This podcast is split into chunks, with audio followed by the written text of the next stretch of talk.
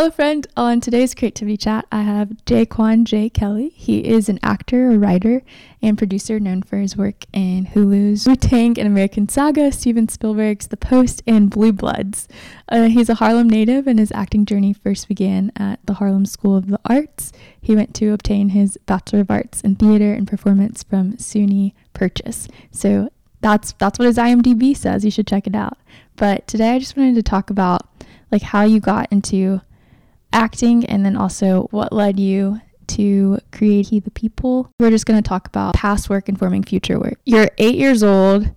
Are you at Harlem School of the Arts at that time? No, actually. Well, first of all, thank you for having me. Thanks for coming. Love what you're doing. Thank you. I'm honored. I'm humble. At eight years old, I think I was just starting to figure out that I even had a talent for performing and entertaining. You know, I was, you know, watching Barney and just like singing the tunes and I, I, played BJ in my in my uh, oh. big Barney show. I grew up in church, so at church there would be like Easter speeches that the kids would have to do, and so I would have to. Well, my parents made me uh, pick the longest speeches to do, and so I had to learn those. I had about two weeks to learn it, and my parents just drilled me, and I mean it was tough, but I realized that I had a natural gift for memorization and and and just words, working with words. It was actually fun to me. And I would get up and I would perform and I would most most of the time it was in church. After a while, people called on me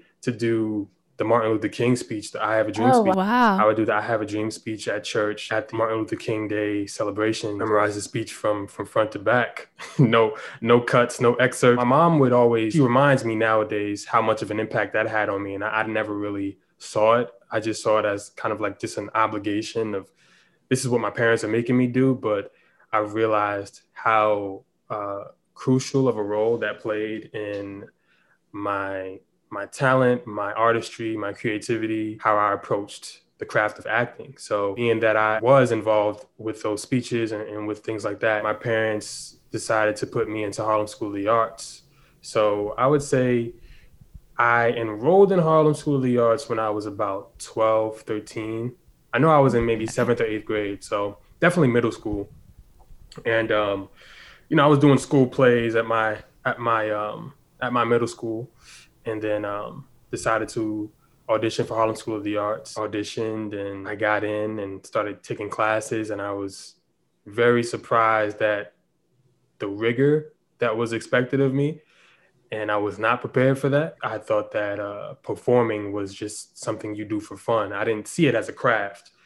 When I went to Harlem School of the Arts, that was the first time I saw acting as a craft, and so that's when I I fell in love with it. I, my work ethic was not good at first, but uh, I had my first black male teacher. His name is Mr. Teacher, actually. Wow. He was an acting coach, and he was the first person who I I saw who was he was very hard on me, but what I saw was that he actually lived what he what he taught. You know, he mm. was in TV shows, he was in movies, he was he was in commercials, and I was like, wow, how can I do this? And I this is the first time that I, I realized that wow, you, you, can do what you love and, and make money from it. This is actually a thing. So that, that really inspired me. And then when I saw that, I was like 15, 16 and then I would say when I was 15 was when I started to take the craft of acting really seriously. When you're 15 years old and realizing, oh, I could actually do this seriously, professionally, that's still young. Yeah, super young. But I always say, I think when you know, you know. I know you have a feeling of what you want to do with your life. And you know, at that time it was it was like this gut feeling. I had visions of you know, just seeing myself on TV and, and telling impactful stories. And, and I, I, have to give it up to my parents and just my family. I have a really supportive foundation with my family. They saw it even before I could even see it. You know, it was like, mm.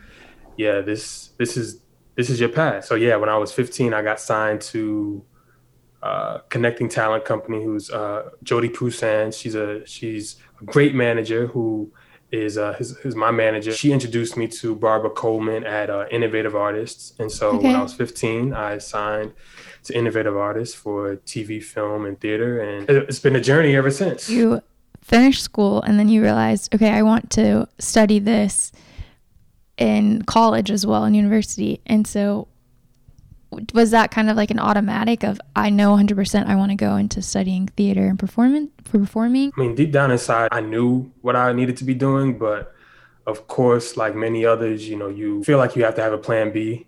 So my plan B was journalism.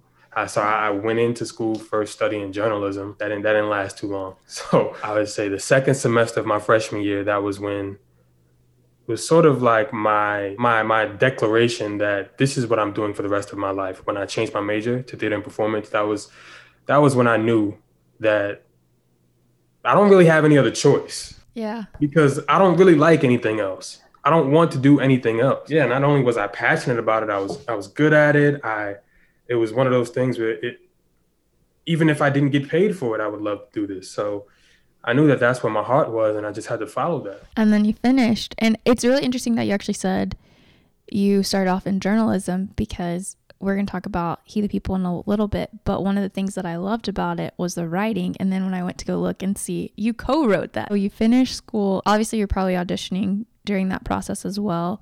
So I guess what's the first role that you got where you were like, oh, okay, this dream is happening, it's coming true? I was working here and there, you know, little voiceovers here or a play here when I was signed. So I was 15, but you know, nothing was really happening for about five years. Like I said, I was working here and there, but nothing, nothing really major. I think the first thing for me is probably, you know, in the, in the grand scheme of things, it wasn't that big, but, but for you, it's big, yeah. Yeah, it was my first commercial where I played uh, a college student. I was like a game coder in this uh, commercial for the Arts Institutes, and I got I booked that when I was 20, so I was a sophomore in college, and um, that was a really proud moment for me because it was my first commercial, and everybody saw it. Like I couldn't go anywhere without my, my friends saying, "Oh yeah, I just saw you on TV."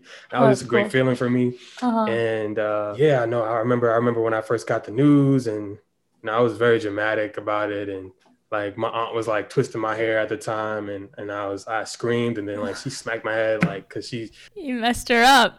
yeah, yeah, I messed her up, but um I was really excited about that and I just love the feeling of when you first find out, hey, they want me for this or they want me for that. It's a great feeling and um I just love to always get that adrenaline rush every time you hear the news. Mm-hmm. Cool but it didn't take long for me to realize that that wasn't really enough to rely on casting to determine my worth as an artist or producers to determine my worth as an actor. Like I, I knew that there was more. Like I knew that I had more gifts to to share. I knew I had stories to tell, and that was another reason for the genesis of He the People was just that, you know, I'm like, why am I waiting around for other people to cast me and and I know that I have a story to tell. I know that this story is going to be impactful, how can I tell this story? That was probably the most proud moment that I could have, besides, you know, being cast in somebody's film or somebody's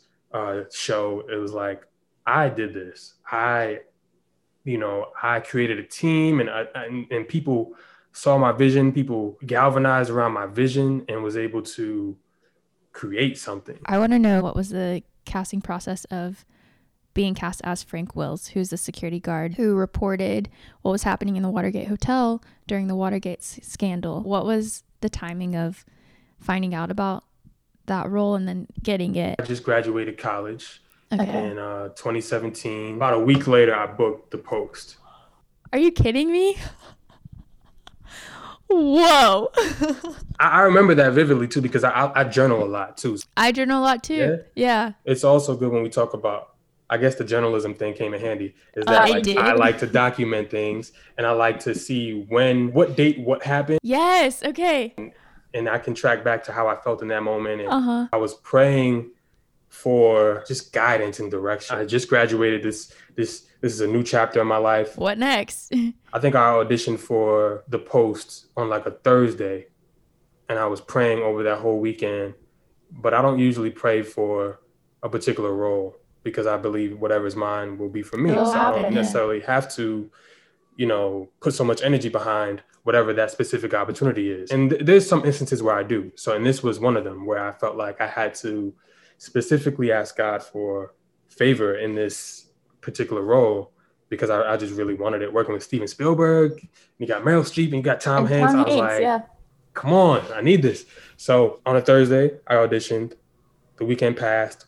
That Monday morning, I heard that I booked it. Like I said, one of those feelings where you wait for that, you wait for that call, and I just love that. I love that feeling. Mm-hmm. It's so crazy how how things work. Is that this film also shot on my campus, not my scene, but they were shooting the the opening sequence, the opening Vietnam War. Uh, yeah, I've seen the film. Yeah. Yeah, yeah, wow. they shot that on my uh on my on my school's campus. So that's wild. That was that was pretty crazy. Yeah, and then uh, where I was shooting was literally about ten minutes from my campus. That was that was a great moment. That was how the process went. I mean, it took maybe one or two days to shoot my shoot my scene. But before I shot though, when I first found out that I booked it, my parents and I went out for dinner, and it was actually my dad who gave me the idea to make the film on Frank Wills' life. So this is before I even started Whoa. shooting the post. Wow, okay. He was reading, you know, on Wikipedia about Frank Wills, and we, we found out that, you know, he died young, living in poverty. We found out that he couldn't bury his mother. He had to donate her body to science. He was blackballed. He was wrongfully convicted on a, on a shoplifting charge. And I was like, whoa. So this is a massive piece of history here. And it's getting condensed into a 30 second scene at the end of this movie, The Post. And I had to do my research. I found out that nobody ever wrote any literature about him. It, there was no there was no film based on his life. I felt like it was my duty to to tell this story. And my, my, like thanks to my dad, my dad was the one who came up with the idea. I wasn't even thinking about that. And I didn't even think that I could create a movie on my own, not in this phase of my life. And and we just it was a long process, but we did it. I went to a camp and there's a girl, I think her name is Daniela, and it starts with a D, her last name, but she posted about it. So maybe you, maybe she knows who you are, like maybe your friends. Oh, yes, yes. That's what I was going to ask you. How did you uh, find out about it? Yeah. Yeah, she posted it on her story last summer. And I remember thinking, whenever she speaks, even though I've never actually talked to her in person, I just believe what she says. I'm like, I'm going to watch this. She's great.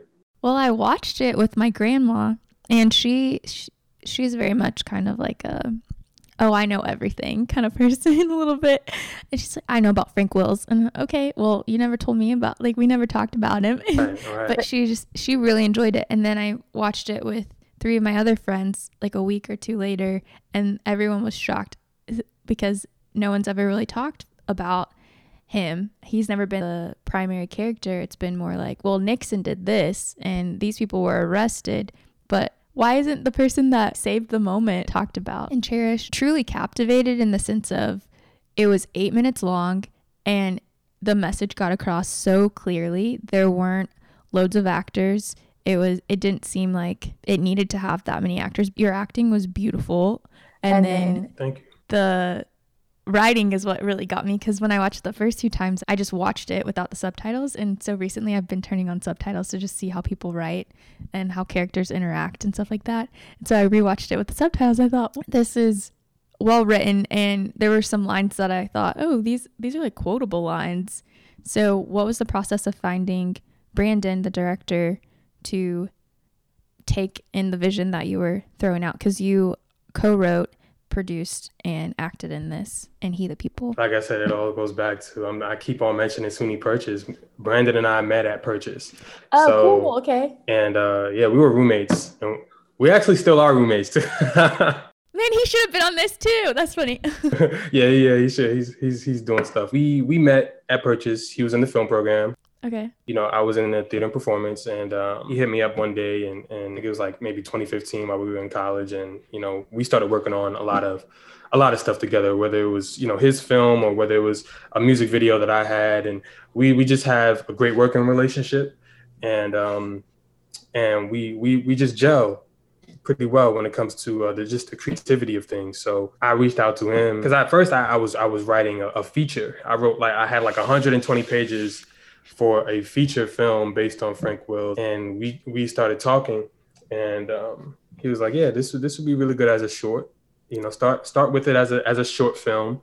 and then we're just kind of reverse engineering it you know yeah i understand we're still work we're still working on the, the feature as we speak still working we're still right trying to write that just really uh trying to fine tune every step of that when it comes to the writing when it comes to story what's the best way to tell this story in in uh, a post trump era? How can we tell this? You know, being up and coming entertainers and, and filmmakers, how do we how do we tell the story the right way to where um, it ends up in the right person's lap? You know, they just take well to it. So uh, Brandon Hugo Arroyo directs it. Uh, Brandon Barr is also a co-writer and producer. We also went to purchase together too. So I just met some really cool, great, creative, innovative people at purchase, and I'm just glad that we were able to just network and and um, create something that we're proud of. There's a beauty, I think, in collaborating with your friends because you know them on a personal level, and then you get to experience them like professionally as well. So I get that. It was a very smooth experience, even even with some of the hiccups. I mean, because every production is going to have hiccups, even with whatever obstacles we came across, I was absolutely having a ball the whole time. Like I loved every moment of the process. The writing, I mean, like I said, 2017 was when they have started writing uh He the People, maybe a week after I started I filmed the post. I mean, from the moment that I put words to paper and to the moment that you saw it was probably what three years, maybe two solid years figuring out what's the best way to write it mm. and you know just brainstorming and coming up with drafts and being very meticulous about one line and, and figuring out how to really word things and it, the hardest part was trying to fit uh, a, a feature film what should have been a feature film into nine minutes yeah so that was the hardest part so we had to really filter a lot and and uh and fine tune and, and figure out what is what is the what is the story we're trying to tell here and um how can it resonate? It's, neat, to, to see, see, the timeline of it all. Um, because as a viewer, I saw the post. I think it was early 2018, so I was a little. I saw it on DVD. I didn't, see in the theater, mm. but, but, but I, just remember thinking, "Wow, this film was told like very beautifully." Also, it resonated, and I thought, "Oh, I'm gonna add this to my top 20 films." but uh, yeah, I, like I had stood out a lot. I, I really like historically based things, but then I also thought it was cool to see that perspective and then see your perspective and the fact of the way that you shared Frank. And uh, I'm excited. You make a feature, like I will go watch it. When you make one, I'll watch it. I appreciate that. I'm glad to be able to to do this because like like you just said, nobody really focuses on Frank's piece of this historical moment. Mm-hmm. I think it's about time people know who he is. Friends, if you're out there and you're trying to figure out who's Frank slash how do I watch this, this short film that we're talking about. He the People is on Amazon Prime, and if you have Prime, you get to watch it free. so you should totally check it out. I'm gonna put the link in the show notes. I'll add Jaquan J. Kelly's IMDb in the show notes as well. Uh, it, was, it was great. I, I enjoyed this. Thanks for listening, friend. I hope you have a lovely rest of the day. Bye.